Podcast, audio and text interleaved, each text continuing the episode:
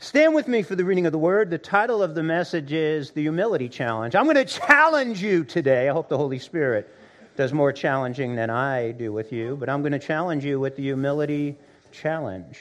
So, in the Gospel of Mark, we're going to look at chapter 9 as we continue to go through chapter 9. And it says here, And he sat down, called the twelve, and said to them, If anyone desires to be first, he shall be last of all and servant of all.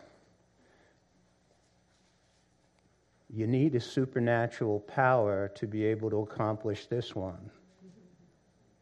And if you're sitting there and think you don't, boy, you really do. And if you know you do, well, you're probably there already, and you can leave right now and go home. Father, help us, Lord God, to be your humble servants to walk in the way of the cross, to live, Lord God, contrary to the prideful ways of this world. Accomplish your purpose in us today, Lord. I know it will bring you great glory. And it'll make our lives, Lord God, incredibly valuable in your hands that we can accomplish your will and make our lives count for things, Lord God, not only in this life, but things that will go into the next life, Lord God, with us. Truly, let us sit at your feet. Teach us, Jesus. Teach us. And we pray this in your name. Amen. Amen. Humility, the virtue of being last. It's kind of offensive, right, to our culture, and it was offensive to the culture in Jesus' time, right? We don't like being last, we like being right. We like being number one, right? Because there's only one number one. We don't like being second. We don't like being third. Humility, it truly can be said, is, is foreign to the fallen DNA nature of each and every one of us. It is something that is really contrary. Humility of heart, of mind, of soul. Uh, man, it's something you really have to work out, right? You really have to have to allow God to work at it in your life. And if you understand humility, it's the very foundation of Christianity. You can't be a Christian without it. You can't be saved without humility. You, can't, you, you will never get to heaven without humility. Hell will be filled with prideful people, and heaven will be filled with people who were humble. There's no relationship with God without humility. There's no sanctification without humility. There's no being filled with the Holy Spirit without humility. So that's why I, I titled this message The Challenge. It is a challenge. It is a challenge that I am faced with every day, every hour, really every minute. We, as human beings, right? And you really look at, at fallen human nature, essentially, it is the continuous worship of self. It, lives to please itself. It lives to glorify itself. It's, it's, you know, its philosophy is me, myself, and I, right? It's, it's my way or the highway. And when it doesn't get its way, it jumps up and down like a little child who doesn't get its way. It pouts, uh, it sulks, it complains. The fallen human nature of pride. And even in the church, even in the church. I've been doing this for 40 years, and I can tell you, even in the church, why are you here this morning? Because I bet you a whole lot of you here this morning are just here to get. Right? You're here to get. You're here to get something. You're here seeking fulfillment, or you're here seeking peace, but you're looking to get something out of this service. Look at most preachers. You watch them on TV, they're like peacocks. They strut, they strut across their platforms. They just are ever, you know, just spreading out their feathers. Their ministries are to the glory of themselves. They seek the applause of men. They build cathedrals to their own glory. I want to tell you today in America, Christianity is human centered, it's not Christ centered. Just look at the books. Look at the books by the, the top selling Christian authors. Look at their titles. You don't even need to go inside and read them. But, but they are extremely human centered.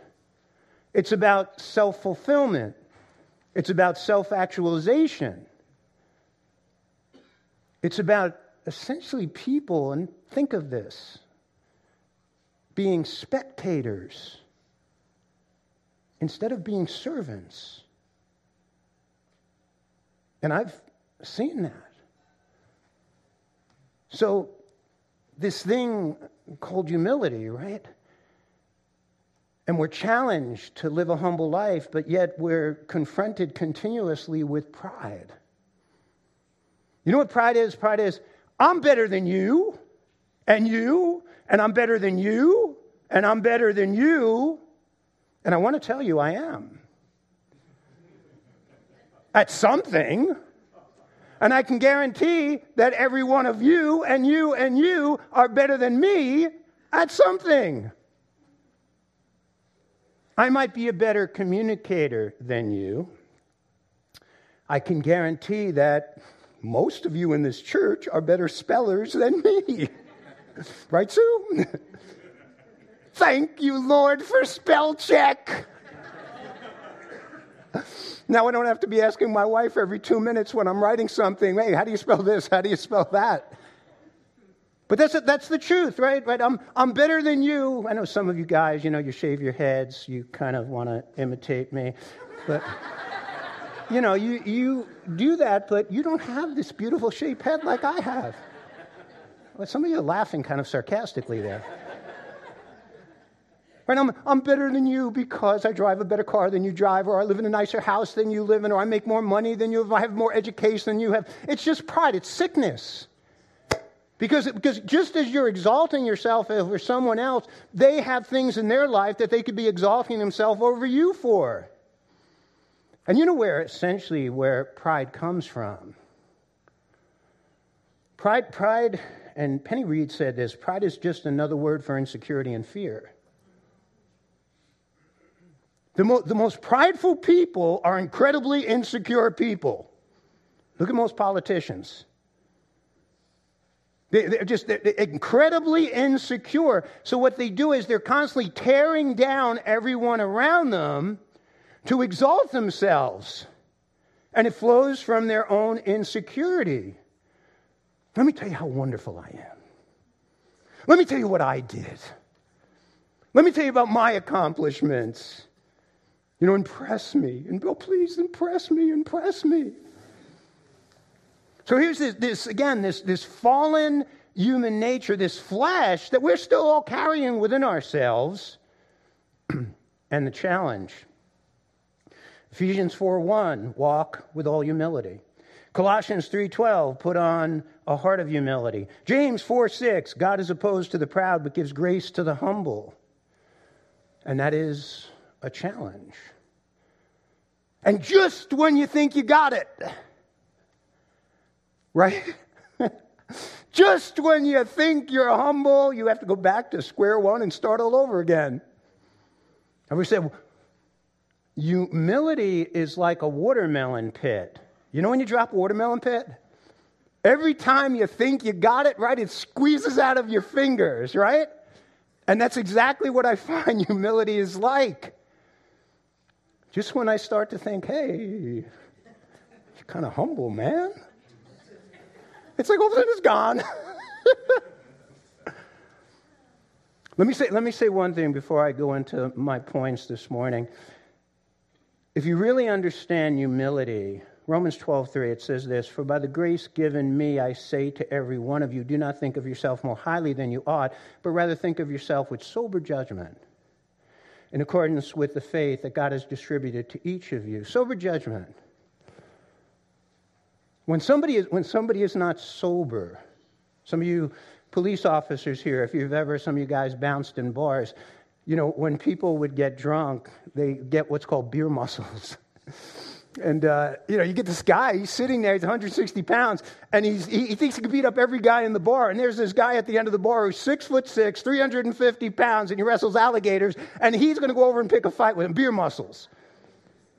I used to deal with people with beer muscles every night. Well, there's, there's also brain muscles. When people, when people are, are filled with pride, they get brain muscles and they think they know it all.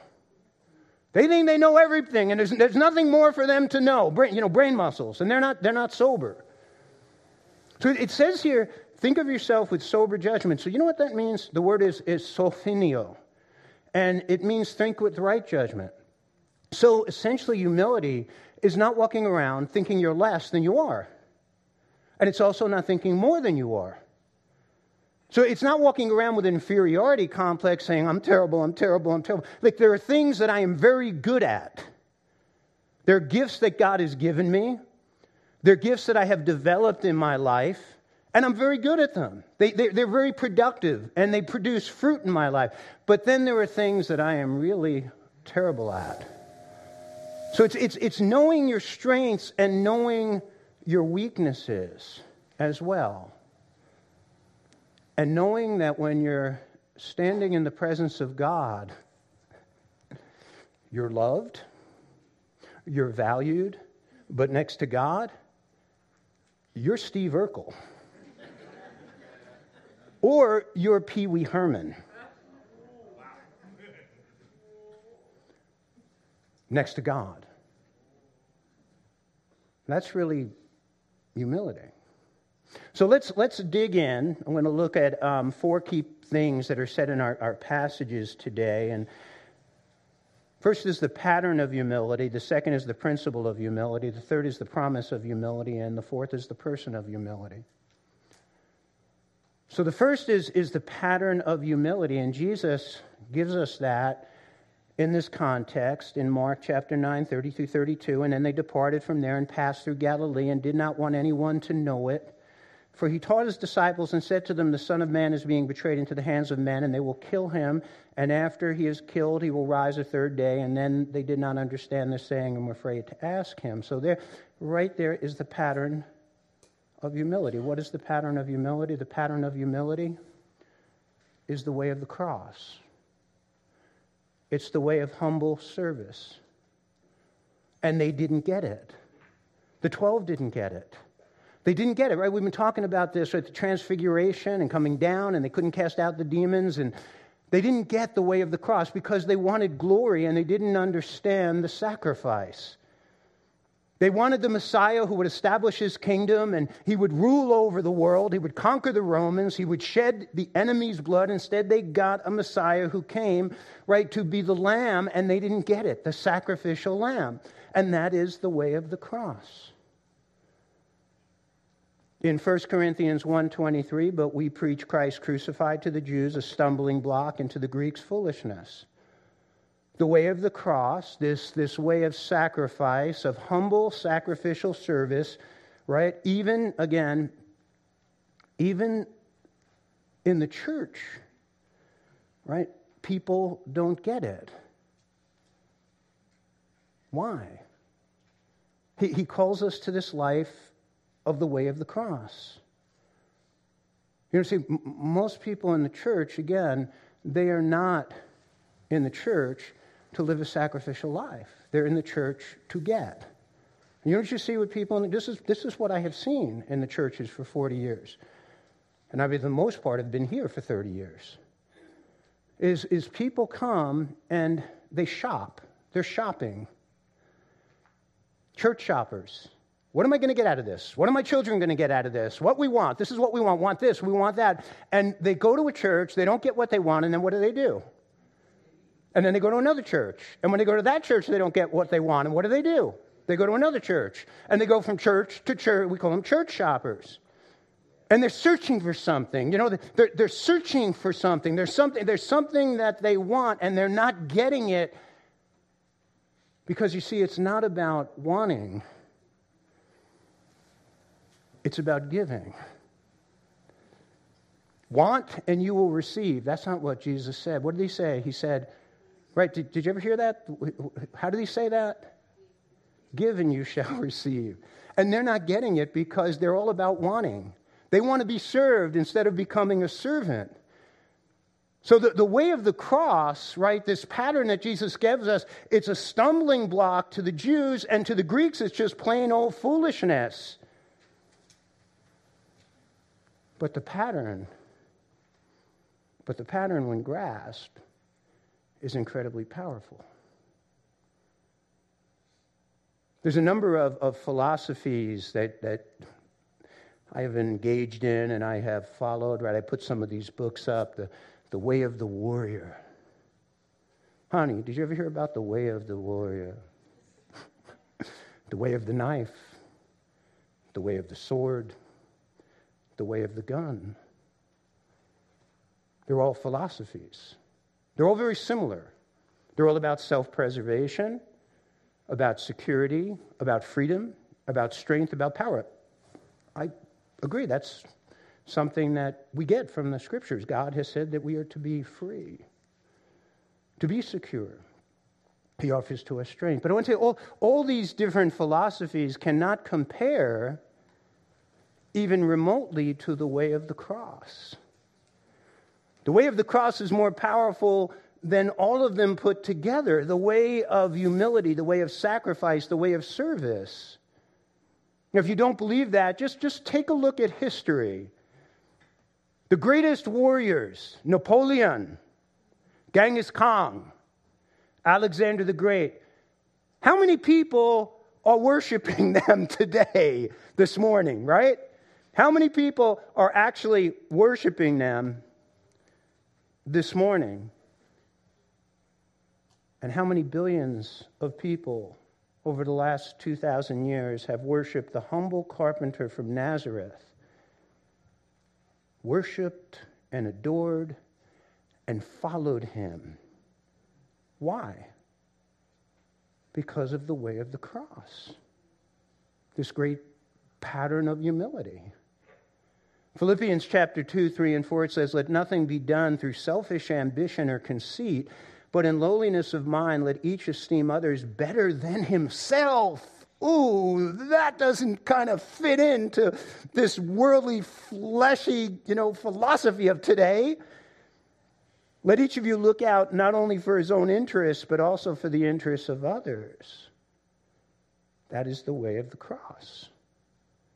It is the way of humility. It is the way of humble service. I want to introduce you to someone. Maybe you've seen this guy before. That's Yoda. Yoda, Yoda is on my bookshelf directly across from my desk. And um, somebody gave me this 15 years ago, and I put it there.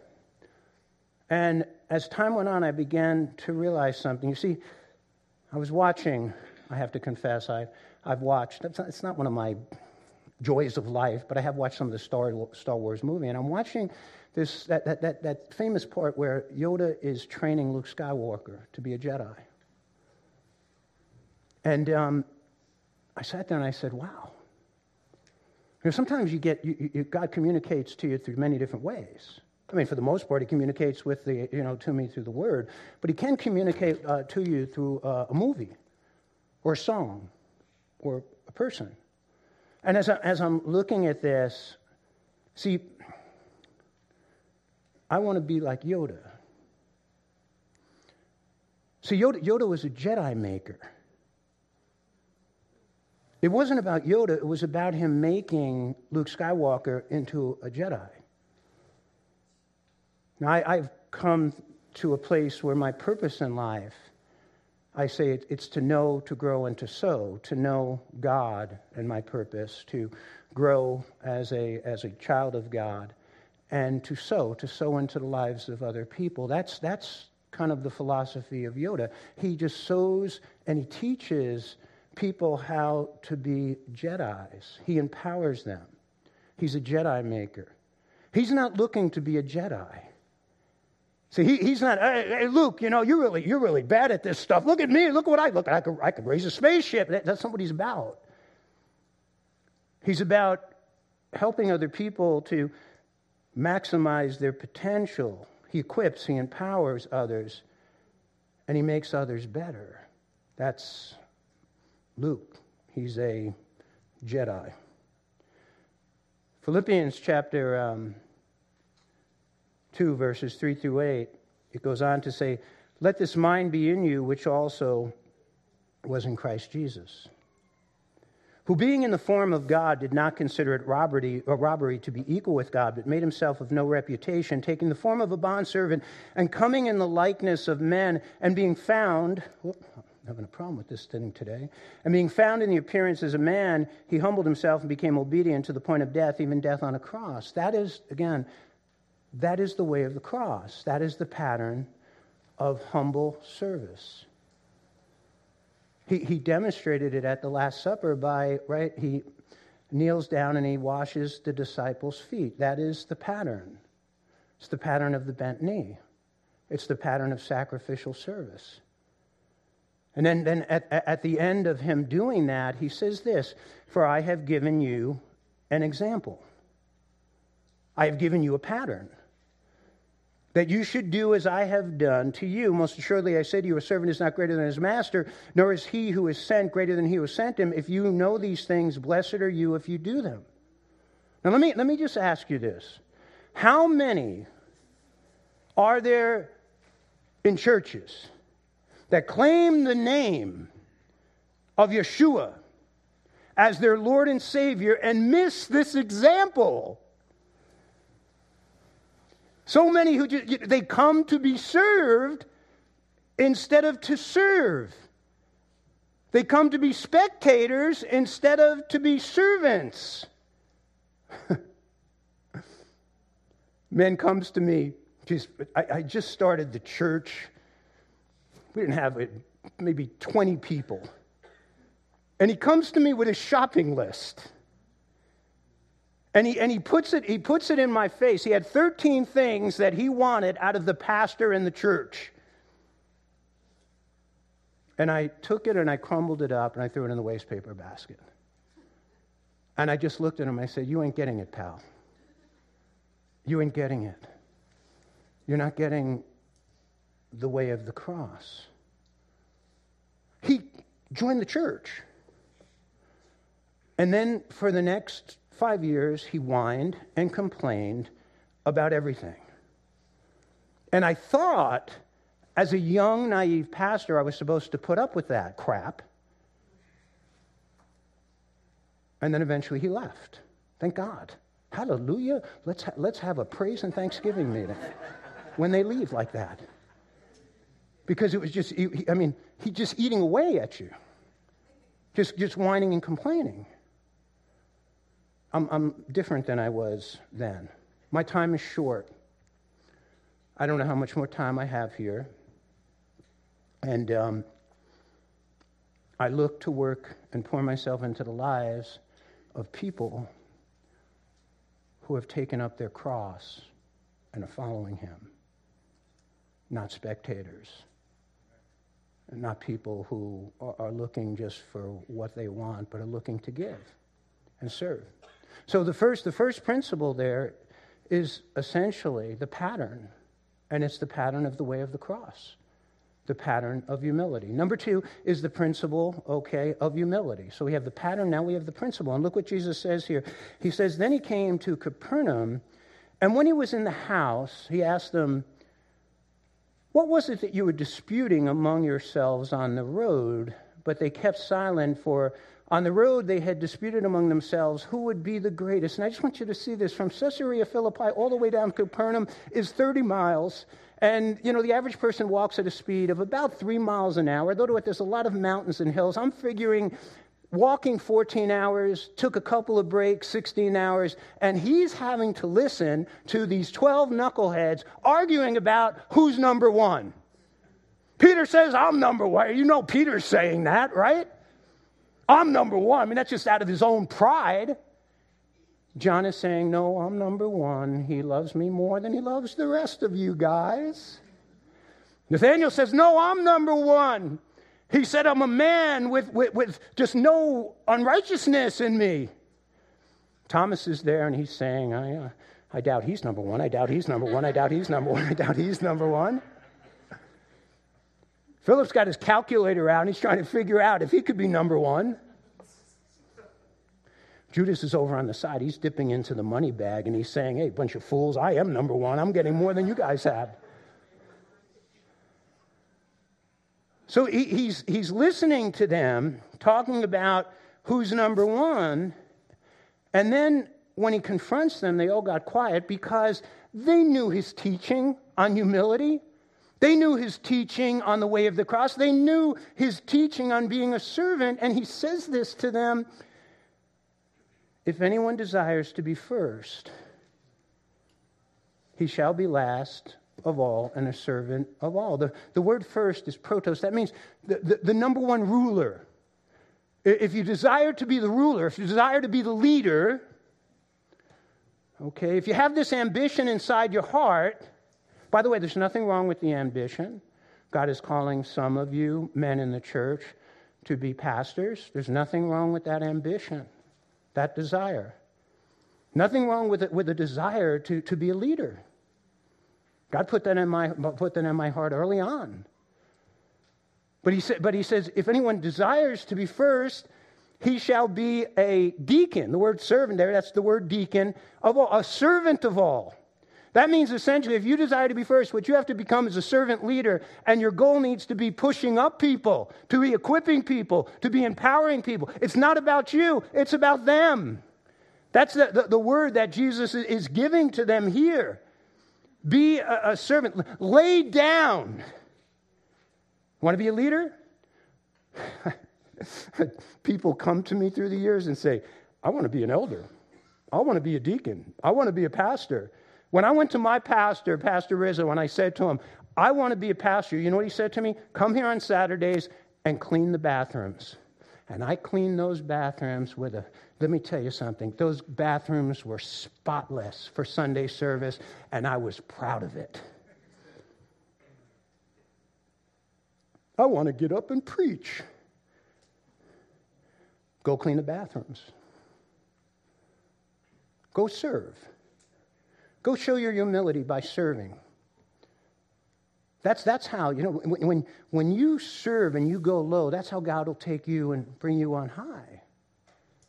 That's what, that's what Jesus is saying to the 12 apostles here. Lay down your rights, lay down your entitlements, lay down your time, lay down your gifts, and, and empower others. Now, watch, watch what he goes on to say, verse 36 and 37. Then he took a little child and sent him in the midst of them. And when he had taken him in his arms, he said to them, Whoever receives one of these little children in my name receives me, and whoever receives me receives not me, but he who sent me. What does that mean? Receive, receive everyone as you would a little child. How do you receive a little child? right, with warmth. I was just walking through every morning, Sunday morning, I go through and I hang out a little bit with the kids in the Sunday school, and I go up and I give them high fives and I encourage them and build them up. You just, you know, with warmth, with gentleness, with kindness. You don't beat your chest over a little child and say to them, Hey guys, Pastor Frank is here. Ain't I something? Do you know who I am?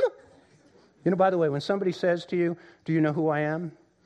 Say to him, what? Did you forget? Do you have amnesia? Do you forget? You forget who you forgot? You forgot. You forgot who you, you forgot who you are. You don't lord it over a kid. You don't dominate a kid. You don't show off to little kids. So I take my, my grandson, we play baseball, um, take him to the baseball field, and I pitch into him. He's got a nice, nice, really nice swing. He's a lefty. He's a got a nice, nice lefty swing. And um, great, great. He feels, he feels only a six year old fielding ground balls, going down, scooping them up. Got a great arm. He can be a good pitcher.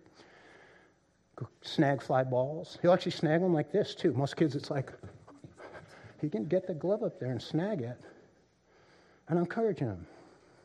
I don't go there and say, hey, Giancarlo, here, pitch one into me. Bang! Hey, look at that. Look what I've done. You don't do that, right? Hey, Giancarlo, here, take one of my 80 mile an hour fastballs.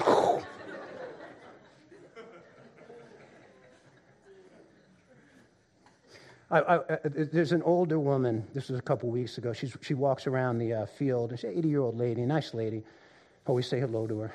And I, you know, I'm coaching on. Hey, that was great, a great throw, right? And when I when I pitch the ball in and you know he misses it, it's my fault. I missed the bat, right? That's you know, so you know. And he says, "Come on, Pa, throw him where I can hit him, right?" He's throwing up high and low, and and uh, the lady says, she goes, "You're a good coach." I said, "No, I'm a good grandpa. I'm his pa." But you build him up, right? That's that's that's what Jesus is saying. You receive a kid you, you treat them gently. That's how we're supposed to be treating each other. We're supposed to be encouraging one another. We're supposed to be affirming one another. We're supposed to be exhorting one another to run the race that we're running. That's what the Lord is saying here. Build them up. Build them up. The third, okay, and we have the pattern, the principle, and now the promise. The promise of humility. In Mark 9 38 to 41, it says, Now John answered him, saying, Teacher, we saw someone who does not follow us, casting out demons in your name, and we forbade him because he does not follow us. Who is this guy? Right, Jesus sent out the 12. They led a bunch of people right to the Lord. He sent out the 70. And here's some guy out there who obviously has gotten converted and he's operating, okay, in the power of the Spirit.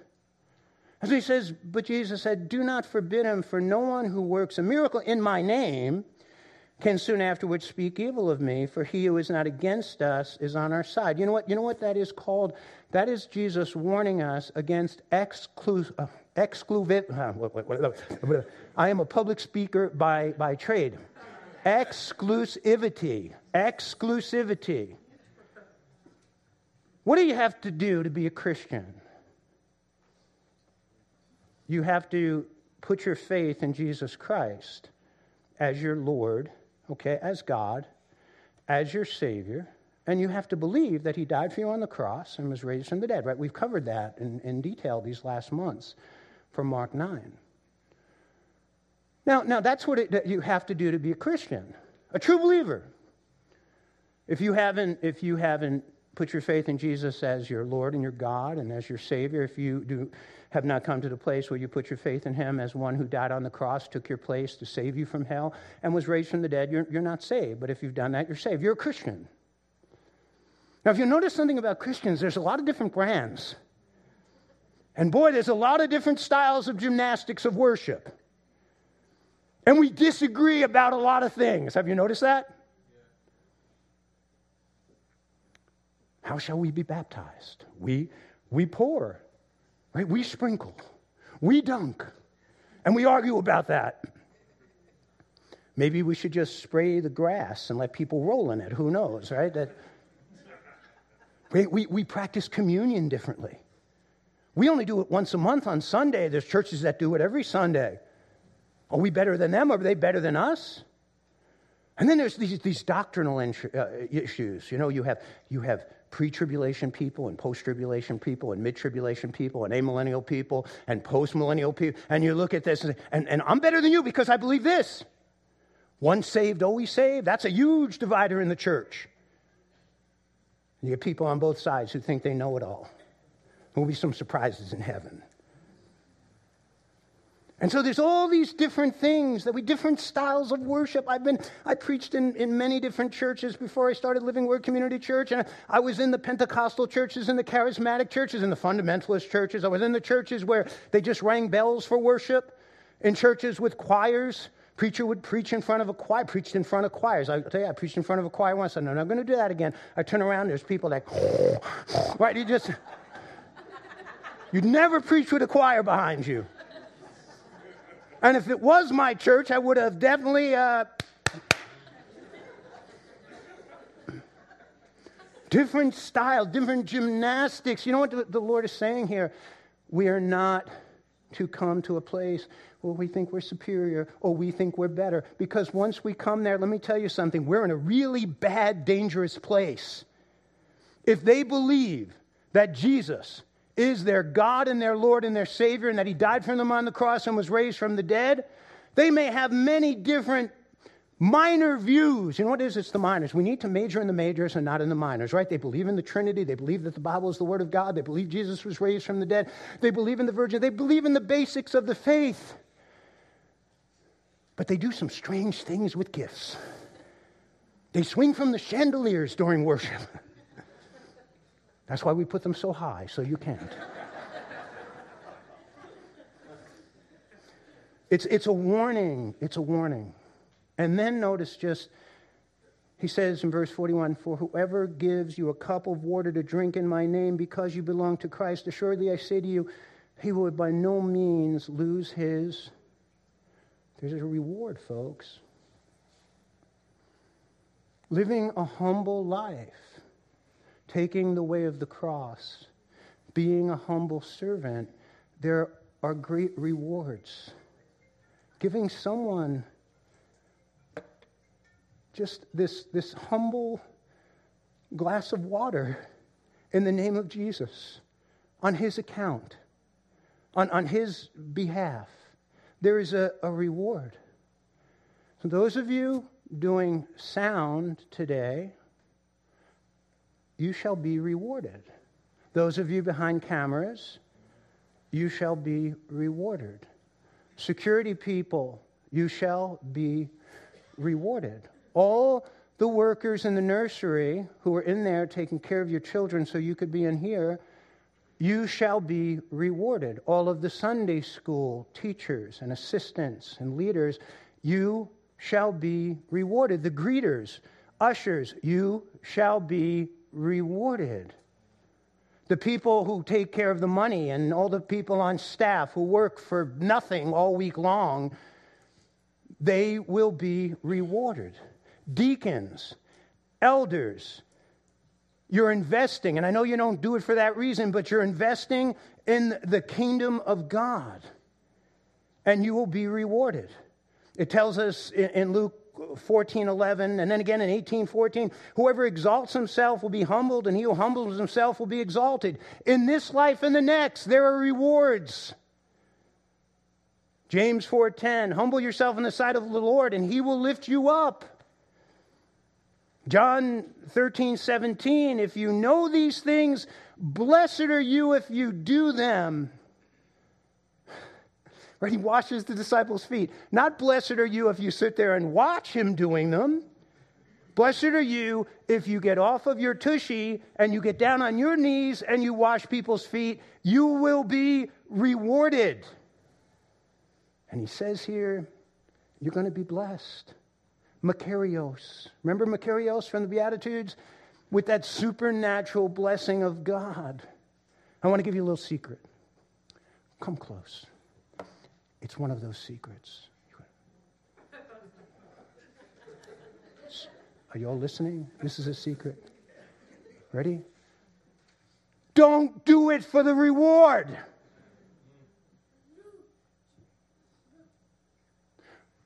Don't do it out of duty. You know, people with duty? I'm going to church today because I have to. Please stay home. Stay home. Don't come to church. When you feel you have to do anything for God, I've said this. Yeah, I have to teach Sunday school. I have to do music. Just, just stop doing it. Stop doing it. God don't need you. He don't. It is a privilege and an honor to serve God. Do it out of a heart of love. May the love of Christ compel you. 2 Corinthians chapter 5 and 14. May the love of Christ compel you. Do it, do it out of love because when, when you love him that love man it gets into your bones it gets into your marrow it gets into your nervous system and it just flows it flows out i'll give you something else too do it because it's what you are Do it just because of it, it's what you are. It's, it's, about, it's about being. Be. You know, people come, I'm going to volunteer. God don't need volunteers. Go to the United Way. You volunteer for the United Way. Well, I'm going to volunteer in the church. No, we don't need volunteers. You know what we need? We need ministers and servants. And that's about, that's about being. That's, that's about being a servant, not, not volunteering. Churches that have volunteers, they die. Churches that have servants, churches that have ministers, they thrive. It's, it's, it's, about, it's about being. Be a humble servant. Because essentially, you know, a lot of people, they want to get. I want to get, I want to, and they're not getting because why? They don't do. But even those who are doing, they're still not getting. You know why? Because they're not being. Because doing always precedes getting, and being precedes doing. Be a humble servant, and then you will serve with joy. It'll be, it'll be effortless service. It'll be, it'll be privileged service. And what you'll find is you'll get the reward and the rewards. Last point the person of humility. Who could that be? Where do we need to look? Because his entire, his entire life on this planet was one of humility. Think about, think about where he was born. In, in Israel, you know, Israel is about the size of New Jersey. I would have thought it would have been a big nation, maybe like the United States, maybe a big nation like China, or maybe like the Roman Empire, like a big, like in, you know, in Rome, but it's in Israel, in Bethlehem, in a stable. I would have thought it would have been a, a palace. And there's no throne, there's a manger. And there's no princes, there's shepherds. We talk about humility. In 2 Corinthians 8 9, it says, For you know the generous act of our Lord Jesus Christ, that though he was rich, yet for your sakes he became poor, so that by his poverty you might become rich. He who was rich became poor so that he could make us rich. Look at his baptism. Why did Jesus need to be baptized? Baptism is for sinners. Well, you understand what baptism is. It's essentially, it, it means to identify. Baptismos means to identify. I teach this, all of you who I've baptized here through the years, that he was identifying with sinners. He had no sin, he was God. but he identified with sinners. It was, again, his humility, fulfilling all righteousness. In Matthew 20, 28, he says, Just as the Son of Man did not come to be served, but to serve and to give his life as a ransom for many, he came to serve. When he came into Jerusalem, he didn't come in on a white stallion, folks. He came in on a donkey in humility. At the Last Supper, right, he didn't stand up and say, Hey, wash my feet, though they, he deserved to have his feet washed by every one of them. Instead, he got down on his knees and he washed their feet. And in John chapter 10, 15, even as the Father knows me and I know my the Father, and I lay down my life, I lay down my life for the sheep. His death is a death of humility. The Holy Spirit says to us in Romans 15:3, "For even Christ did not please himself, but as it is written," right? He didn't come to please himself. There's a great poem by an unknown author, One Solitary Life. Let me read it to you. He was born in an obscure village. He worked in a carpenter shop until he was 30. He then became an itinerant preacher. He never held an office. He never had a family or owned a house. He didn't go to college. He had no credentials but himself. 19 centuries, let me say 20 centuries from when this was written, have come and gone, and today he is the central figure of the human race. All the armies that ever marched, and all the navies that have ever sailed, and all the parliaments that have ever sat, and all the kings that ever reigned have not affected the life of man on this earth as one, one such as that one solitary life, or as much as this one solitary life. Isn't that true? Right? He is the person who came and humbled himself, who made himself poor so that we could be rich. He died for us so that we would never have to die an eternal death. He took the cross upon himself so that we could live forever. He became poor so that we could become rich. He took our hell upon himself so that we could have heaven. He took death upon himself so that we could have life. One solitary life. Is he your Savior? Have you opened your heart to him? Put your faith in him, your belief in him as your Lord, as your God, as your Savior. Put your faith in him as the one who took your place on the cross and was raised from the dead. Have you taken Jesus into your life? It's the most important decision you will ever make. I pray that you would do that this morning, right now. Just ask Jesus to come into your life. Put your faith in him as your Lord and Savior. Put your faith in him as the one who died for you and was raised from the dead. And you'll receive the gift of eternal life. And receive him into your life, his life of humility, and become his servant. Amen. You can bow your heads. We'll close in prayer. Father, I thank you, Lord God, for your word. I thank you, Lord God, for this call. You see here in Mark 9, and we'll see it more next week. It's a call to be true, authentic disciples. Not to be church attenders, but to be true, authentic disciples. That's what this church has been called to do, to make disciples, Lord. That's been from the very beginning, not to make church people, or for that matter, even what is equated as Christianity today, but to make disciples humble servants, humble servants who follow you, Lord. And who, Lord God, they, they live in that pattern, that, that principle, that promise, following that person. So, Father God, I just pray, Lord God, that as we just wrap up this service, have your way with us, do your thing, accomplish your purpose. For all of this we pray in the name of Jesus. Amen.